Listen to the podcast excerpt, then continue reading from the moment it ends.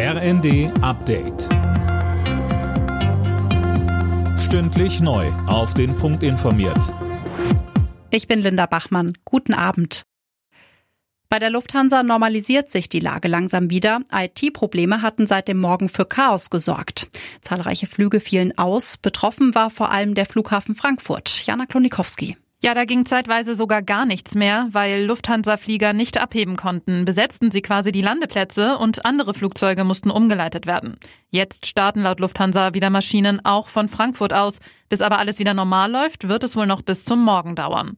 Bagger hatten bei Bauarbeiten an einer Bahnstrecke in Frankfurt Glasfaserkabel durchtrennt. Das hatte die IT-Probleme verursacht. Unter anderem waren keine Check-ins und kein Boarding möglich.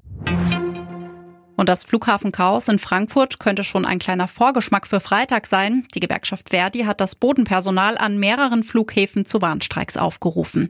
Unter anderem die großen Airports in Frankfurt, München und Hamburg haben alle Passagierflüge abgesagt. Die von Bundeskanzler Scholz geschmiedete Panzerallianz fällt deutlich kleiner aus als erhofft.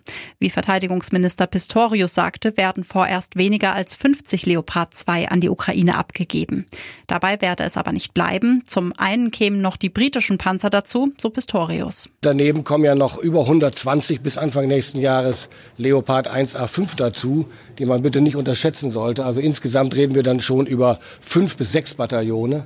Entscheidend ist ja, dass wir auch nachliefern können äh, und vor allen Dingen sicherstellen können, dass äh, Ersatzteilbeschaffung und Instandsetzung gewährleistet sind. Bei der Biathlon-WM in Oberhof ist Denise Hermann-Wick im Einzelrennen leer ausgegangen.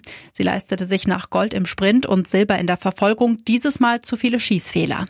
Den WM-Titel holte sich Hanna Oeberg vor ihrer schwedischen Teamkollegin Lynn Persson und Lisa Vitozzi aus Italien. Alle Nachrichten auf rnd.de